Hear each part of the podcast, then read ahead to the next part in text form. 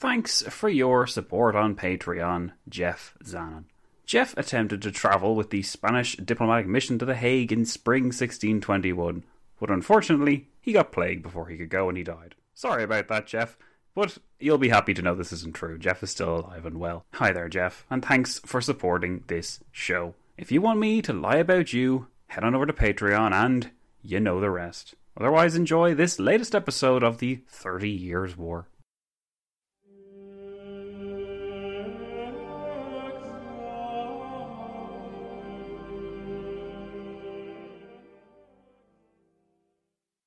Hello and welcome, history friends, patrons all, to the 30 Years' War episode 27. Last time, the turbulent state of Dutch domestic affairs were examined. We concluded that after this crisis, the civilian leader Johann von Oldenbarnevelt was executed, which left Maurice of Nassau in a position of unprecedented power.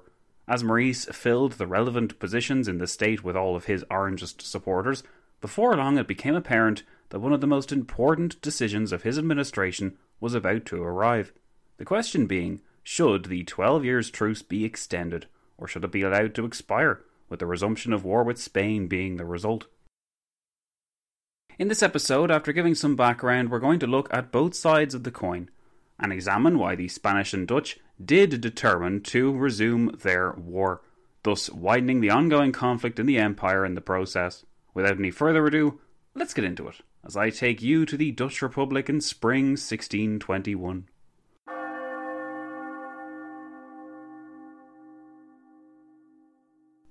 Peter Peck was the Chancellor of Brabant, and as such was a high ranking official in the Spanish Netherlands, and he could be expected to speak in the name of his masters in Brussels and in Madrid, and to act in their interests. He was too significant a figure to ignore his diplomatic mission to The Hague in spring of 1621, on the very eve of the expiry of the Twelve Years' Truce and the potential resumption of hostilities between Spain and the Dutch. Some anticipation surrounded Peter Peck's arrival and when he stood before the States General in the Dutch capital, there was a lot of interest in what he was about to say. Could this Spanish servant be here to offer genuine terms, or proper concessions, or some form of agreement which would heal the last four decades of bitterness between the North and South Netherlands and between The Hague and Madrid? Peter Peck's presentation started off quite well. He spoke with great emotion of the interests of the Netherlands, our common fatherland, a reference, no doubt, to the desire on both sides of the Netherlands divide to reunite their country under one flag some day. After this, though, things quickly went downhill. He invited the States General to come to a settlement under acknowledgement of the natural sovereigns, which of course meant the archdukes and consequently the King of Spain. No wonder, the historian Peter Geyl recounts, their high mightinesses in the States General listened to him with headshakes and sighs of amazement. No wonder, indeed, because it seemed like Peter Peck, this intelligent and perceptive individual, had been sent to The Hague on a fool's errand, with a mission simply to make the Dutch see sense in the typically ignorant and arrogant Spanish style of government. Peter Peck's mission soon became hotly resented by the Dutch, and he quickly felt his presence become unwelcome by this insult. As per diplomatic protocol, Peck was protected in his exit from the country, and this protection was certainly needed from the enraged populations of Delft and Rotterdam, who had moved to intercept him once they learned of his preposterous demands. It seemed even after all these years of fighting the Spanish, those same Spanish did not take the Dutch seriously. Or, if they did take the Dutch seriously, they didn't appreciate the circumstances or the reality of the situation in 1621. How could the Dutch possibly have agreed to this request from Peck? How could they simply put themselves in the care of the natural sovereigns, as though the recent bitter history hadn't occurred? How, indeed, could they trust a word that the Spanish said? Their enemy's ignorance had left them stunned, but maybe Peter Peck's snub had been deliberate? Maybe it had all been a mind game, and a chance for Madrid to demonstrate that they really didn't take the Dutch seriously the States General wouldn't play along, and Peter Peck's embassy was evicted almost immediately. Shortly thereafter, the twelve years' truce did expire, the war was resumed, and even more significantly, two figures from a bygone age died. The first was Archduke Albert, one half of the Archduke's government in Brussels, upon which the governance in the Spanish Netherlands passed to his widow Isabella. These were the archdukes that were supposedly the natural sovereigns that Peter Peck was referring to. Secondly, King Philip III of Spain died on the last day of March 1621, whereupon the throne of Spain passed to his son, Philip IV. As though the disasters and disappointments of the previous generation had never been, Peter Geyl wrote, this young man preserved inviolate in his mind the pretensions of his father and grandfather, Knowing how the second phase of the Spanish Dutch War panned out, and knowing that this stretch of the conflict cost Spain dearly, ruined her security, and effectively guaranteed her inability to properly defeat the French, it can seem like the most irresponsible example of denial that no individual, or king, or government intervened to stop the madness, and to save the Spanish people any more suffering in this hopeless conflict. Pronouncements about the perceived impossibility of defeating the Dutch were by no means absent from Spanish government circles, and yet the conflict was resumed anyway, with the same vague, impossible goals of subordinating the Dutch to Spanish rule and of taking the rebellious provinces in the name of the new king. As the historian Peter Brightwell wrote in his article looking at the Spanish system and the Twelve Years' Truce, Underlying much of the comment on Spanish behaviour at the time is the feeling that the wise course of action in 1621 would have been for the Spaniards to cut their losses, either by extending the truce or by winding up the war altogether. In fact, of course, they fought on, to no avail, for another 27 years. The implication is that they never made a rational assessment of their power and capabilities relative to those of the Dutch. The business of taking decisions was a matter of espionage, political and court intrigue, ideological claptrap, bureaucratic inflexibility, religious fanaticism, anything, in fact, except rational appraisal.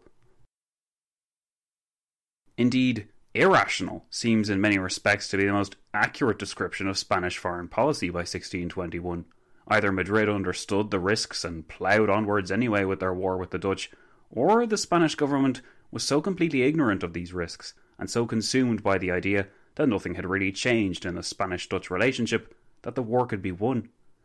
Either way, the Spanish approach to foreign policy seems ruinous, suicidal even, unless we consider that Spanish policymakers, led by Balthazar de Zuniga, assessed the situation in spring 1621 and concurred that, rather than it being a question of whether or not to renew the war, Spain had no choice but to renew it. To maintain the peace would have spelled doom for the Spanish Empire and for the reputation and prestige of the Spanish Habsburg dynasty. At least in war, the debilitating effects of Dutch piratical enterprise abroad could be combated by taking the fight to the Dutch in the European homeland. That at least was the idea, and initially, at least until a turning point of sorts began to occur from the mid 1620s, this estimation proved correct. The Spanish government had not allowed the truce to expire without offering terms of any kind, though. Three points of primary importance were put forward by the new king, Philip IV freedom of worship for Catholics, the opening of the River Scheldt to trade, and the evacuation of Dutch privateers and tradesmen from the Indies. Of these three requests, the final one was the most urgent for Spain, who had paid dearly in the truce, thanks to the Dutch commitment of resources to piracy.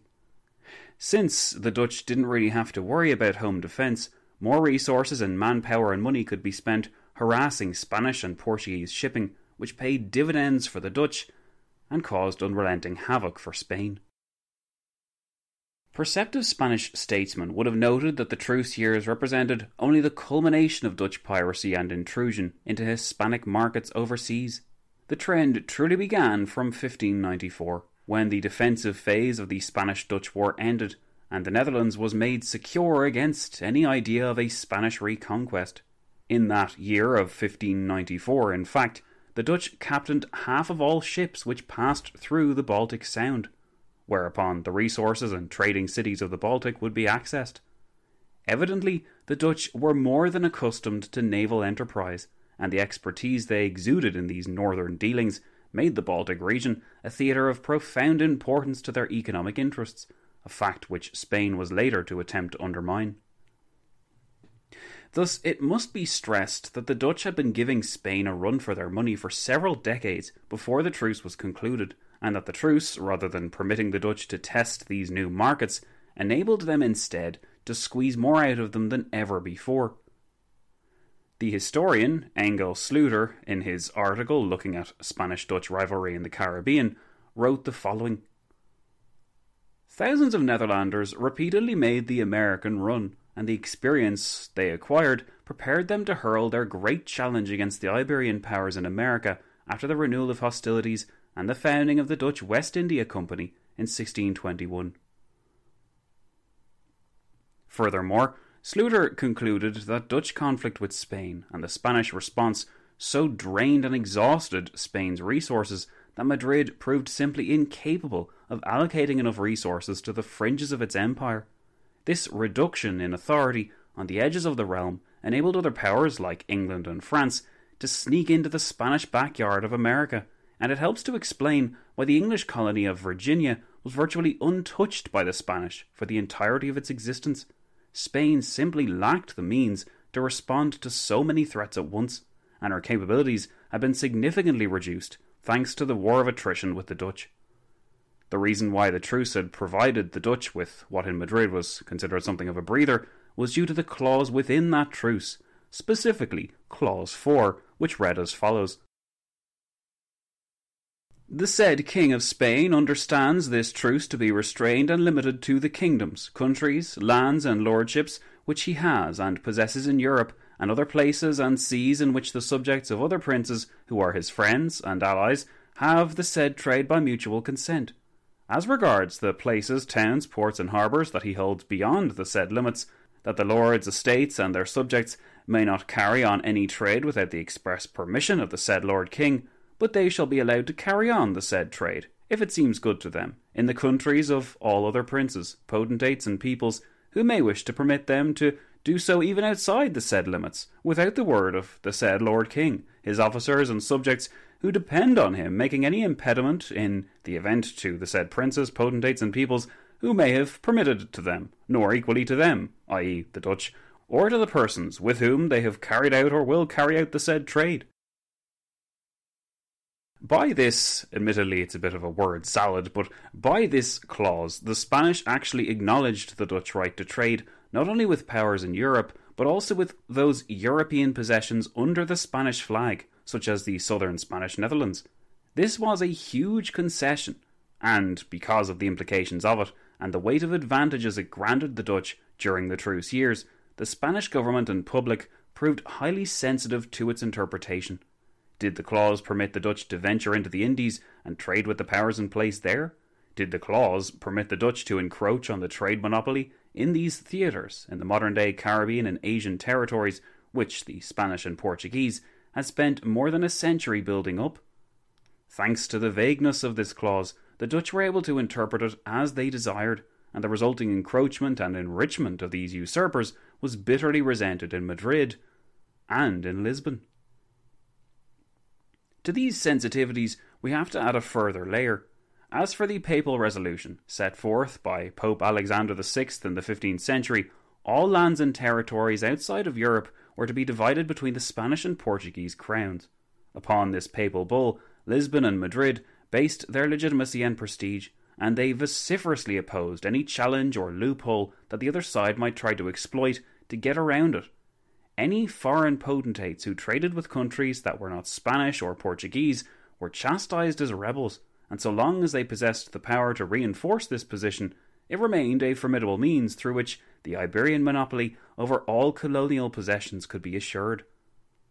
Of course, once their European peers began establishing colonies of their own, this papal bull only remained relevant for a limited time. The loophole chosen by the European powers to make their way into these markets was one which claimed that Spanish Portuguese exclusivity there was only valid in places that these powers were actually the occupying force.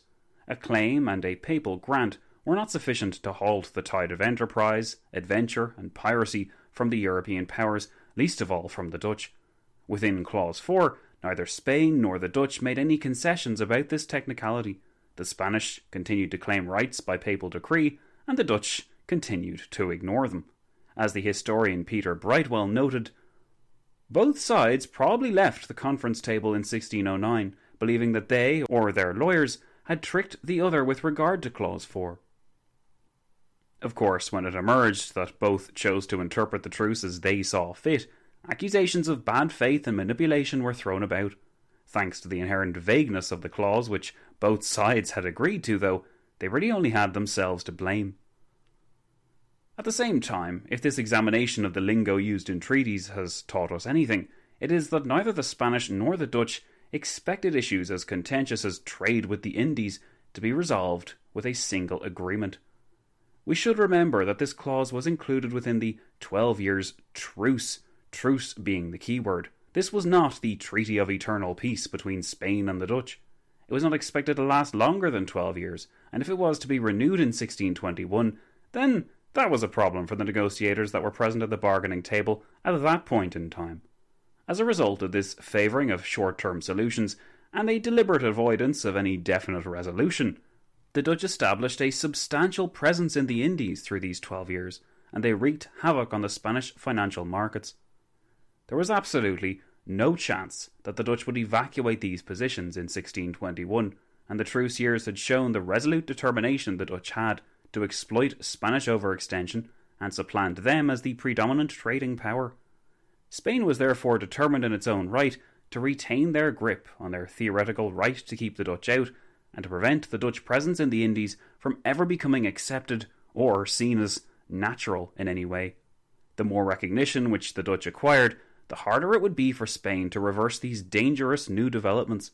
From 1619, when the question of renewing the truce became a topic for discussion in Spain, the school of thought began to take root that the Dutch had been given an easy ride in the previous decade. Had the truce never been signed, the Dutch would have been far too beleaguered in Europe to have invested so much resources in the explosion of their commercial interests abroad. The idea is somewhat flawed, as we've seen, because from 1594 the Spanish had proved unable to actually threaten the existence of the Dutch, and it's from this point rather than from 1609 that Dutch intervention in Spanish overseas markets began to increase. On the other hand, while they were mistaken on the origins of the current problem, the Spanish were correct to denote a solidifying Dutch presence in the Indies during the truce years. It was only to be expected that with the closing of one front in the war against Spain, the Dutch would pursue another with a great deal more energy and enthusiasm than they had before, not least because the option of venturing to the Indies provided a sense of wonder and an opportunity for enrichment which was absent in the European war. The Spanish understood this, and the correlation of peace with their decline and vulnerability overseas, so they were presented with two options either force the Dutch out or make a demand that they have to leave the Indies as a prerequisite of a renewal of the truce. There was little utility, alternatively, in renewing the truce, but also taking the fight to the Dutch in the Indies, as some Spanish wished to do, simply because of the size of the theatres in question. They were far too large to be given to many long term plans.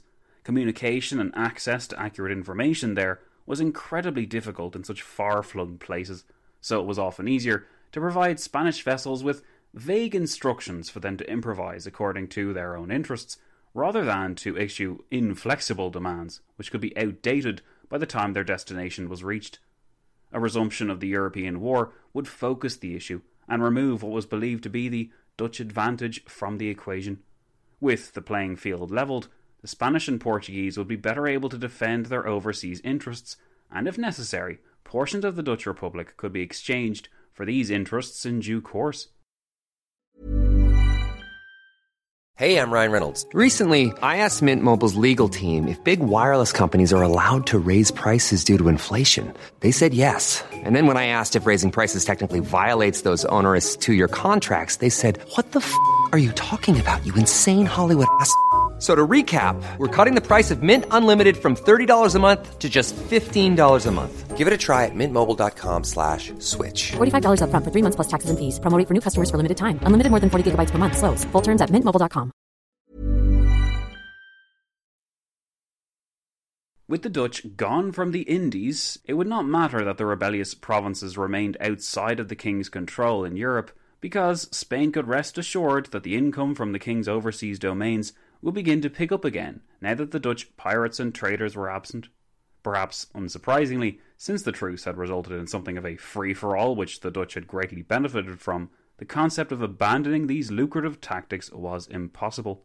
Not only that, but Peter Geyl noted that it actually united the Netherlands against the idea of a continued peace altogether, if that was the price Spain requested.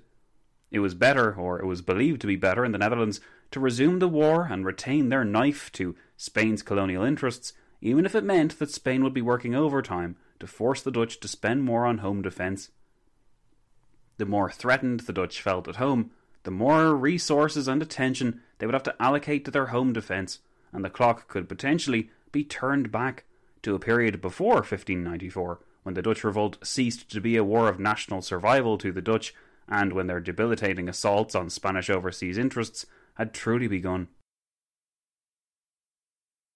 So, after all this background of will they, won't they, our analysis must begin with the expiration of the truce in April 1621. We're going to continue that story history, friends, but before I do that, I want to remind you of something very important.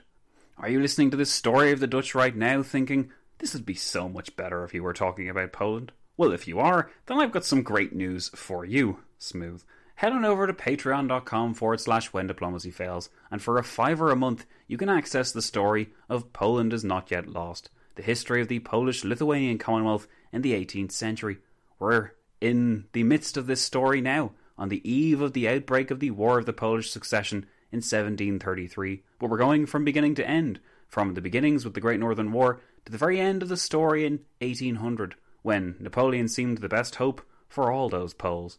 As you can tell from that short synopsis, the history of Poland in the 18th century was a varied and fascinating one, and it's also a story which really hasn't been told all that much, considering the fact that Poland was a very important part of European politics throughout the 1700s. Thinking of Frederick the Great, thinking of Catherine the Great, thinking of Maria Theresa the Great.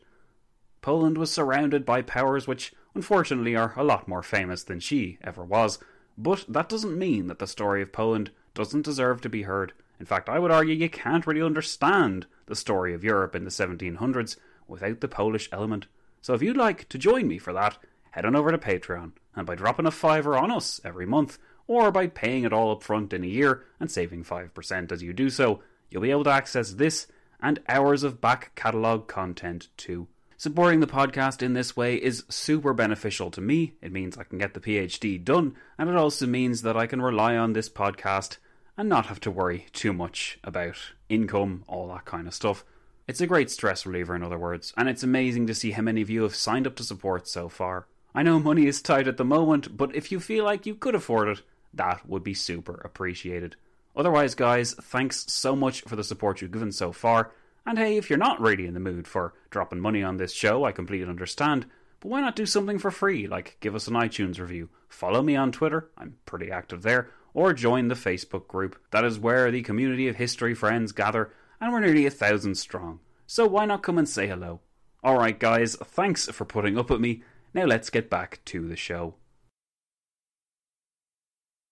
Only a few weeks before the expiration of the Twelve Years' Truce, a strategic coup by Ambrogio Spinola, the commander of Spanish forces in the region, had forced the Evangelical Union to dissolve itself and with his army, Spinola refocused his attention on the Dutch once more.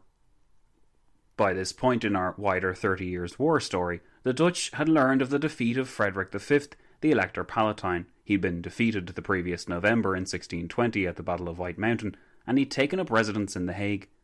If the Dutch wished to remain aloof from Frederick's schemes and to refrain from provoking the wrath of the Holy Roman Emperor, then they were incapable of keeping the Winter King on any kind of leash we might recall that in July 1622, Frederick released Christian of Brunswick and Ernst of Mansfeld, his two most important commanders, from his service.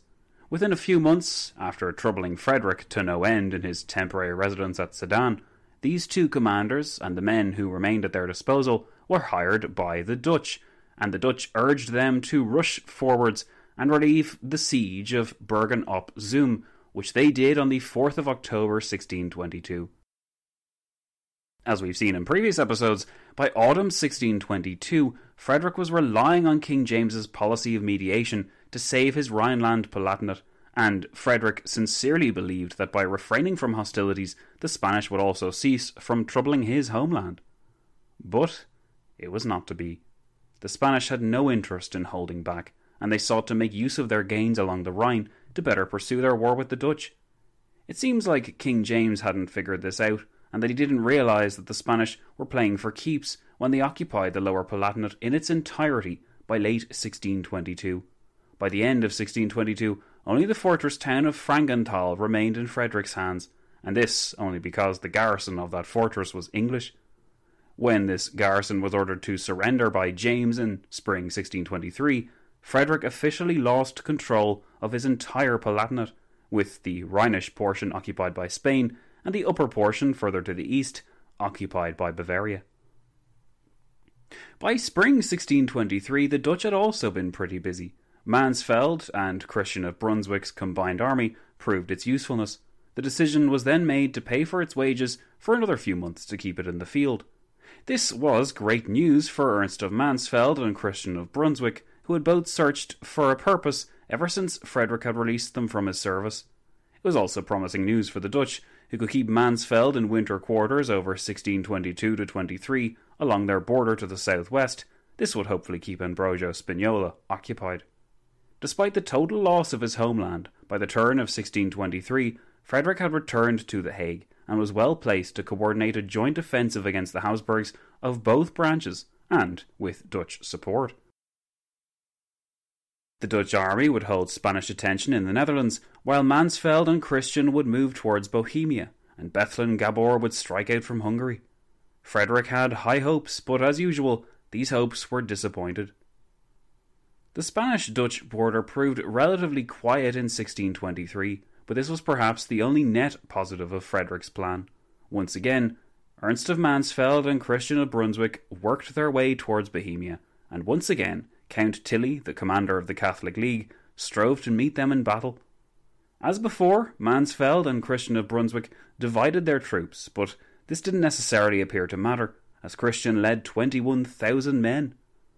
Christian learned that Count Tilly had aimed at cutting him off by moving through the borders of Lower Saxony, perhaps to send a message to John George of Saxony and the minor princes near his lands. These princes of the Lower Saxon Circle were caught between Count Tilly's warnings and and Christian of Brunswick's urgings, neither of which were particularly friendly. Neutral, the princes and people were and wished to remain, but they had no choice. So said the historian Wedgwood, as Christian marched across the countryside. On the 13th of July 1623, Count Tilly crossed the border into Lower Saxony, fulfilling his plans to meet Christian before he could reach his destination or link up with Ernst of Mansfeld. For his part, Christian of Brunswick sent repeated letters to Ernst of Mansfeld urging the veteran commander to join him with his smaller army, but Mansfeld refrained from doing so, since he had located secure quarters in the bishopric of Munster and didn't intend to expose himself and place his best resource, that resource being his army, at risk. A sense of desperation now entered Christian of Brunswick's actions. He prepared his army not to fight Tilly, but to withdraw to the Netherlands with the plunder that his now reduced army of 15,000 had gathered. With insufficient discipline and speed, not to mention being weighed down by their ill gotten gains, Christian's army was forced to turn around and meet Count Tilly's in the Battle of Stadtlohn on the 6th of August 1623. What followed was, according to Geoffrey Parker, the most decisive of all the Catholic victories who noted that the carefully coordinated net of agreements and alliances broke apart almost immediately upon the news of Christian of Brunswick's terrible defeat. Christian limped home with only 6,000 men remaining, many of whom elected to desert rather than continue serving this luckless man. Count Tilly would have followed the significant victory with an attack on Mansfeld in Munster, but Mansfeld's defences were too strong for such an act at this moment. The ripples of Christian's defeat inflicted another defeat on Mansfeld, though, because with that ally of Frederick in retreat, the money for Frederick's other allies seemed to dry up. Mansfeld would be forced to disband his precious army for want of pay in early 1624. Many of these disbanded soldiers simply entered the very hot war in the Dutch Republic, but overall, By 1624, we can judge that the Dutch effort to coordinate with Frederick had manifestly failed for both sides. Frederick conceded defeat, and he placed his cause in King James's hands once more. The Dutch, meanwhile, faced a renewed Spanish onslaught across the frozen rivers in early 1624. Ambrogio Spinola led a large army into the Dutch Republic, wasting the countryside and terrifying the populace, and almost reaching Utrecht. By August 1624, the symbolic fortress town of Breda was under siege. One marvels at the rate which Spain had apparently turned their misfortune around.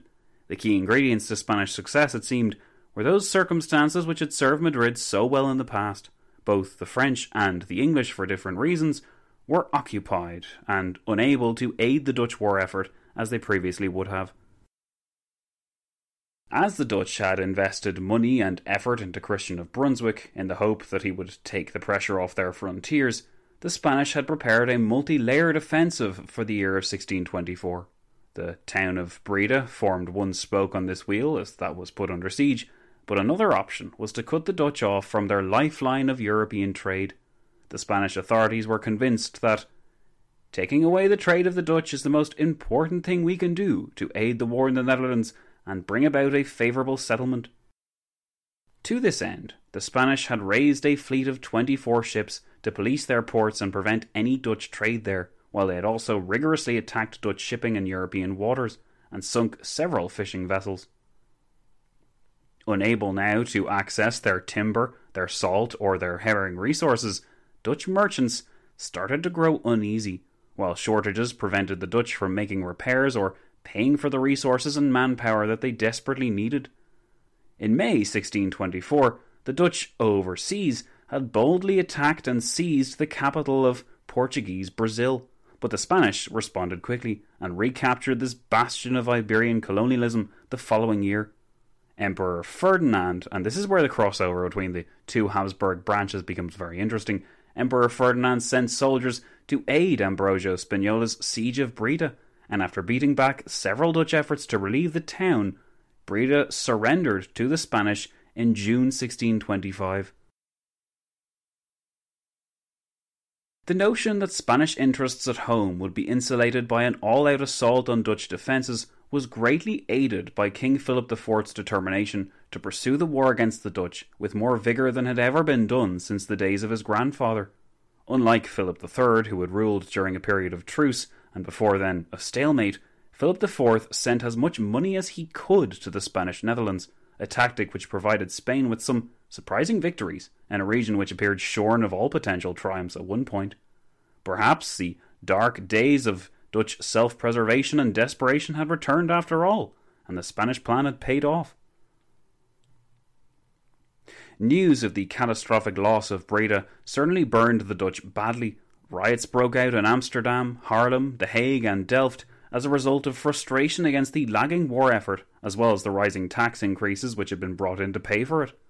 The death of Maurice of Nassau, the fighting father of the Dutch nation, was a further blow. Maurice's successor was his half brother Frederick Henry, and Frederick Henry was faced with monumental challenges.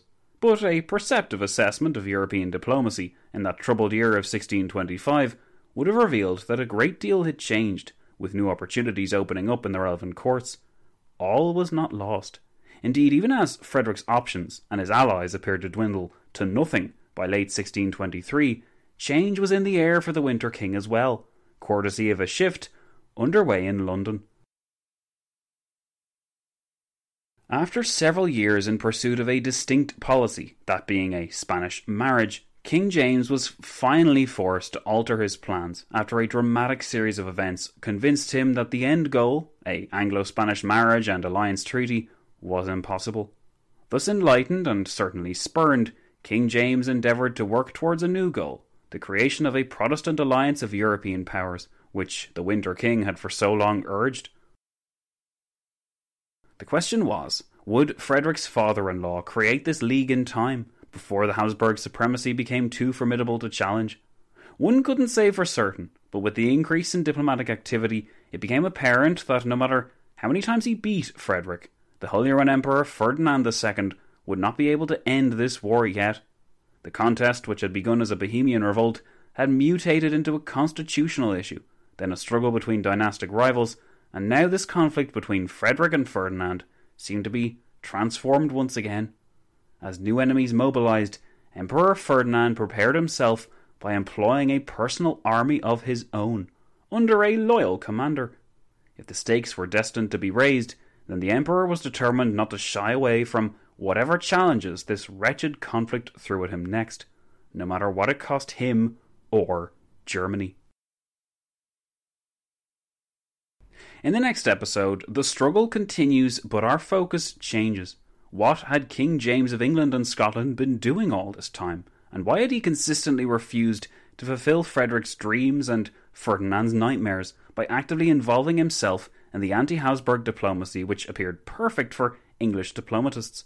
What did his people think of their king's insistence on portraying himself as some kind of honest mediator? And what factors conspired to so alter this policy, culminating in the dramatic scene of the Prince of Wales visiting Madrid incognito in late 1623? All of this and so much more is to come in the next set of episodes, History Friends, so I hope you'll join me next time. Until then, my name is Zach, and this has been the 30 Years War episode 27.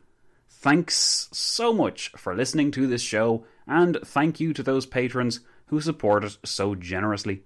It has been my pleasure to bring this episode to you. Stay safe, mask up, and I'll be seeing you all soon.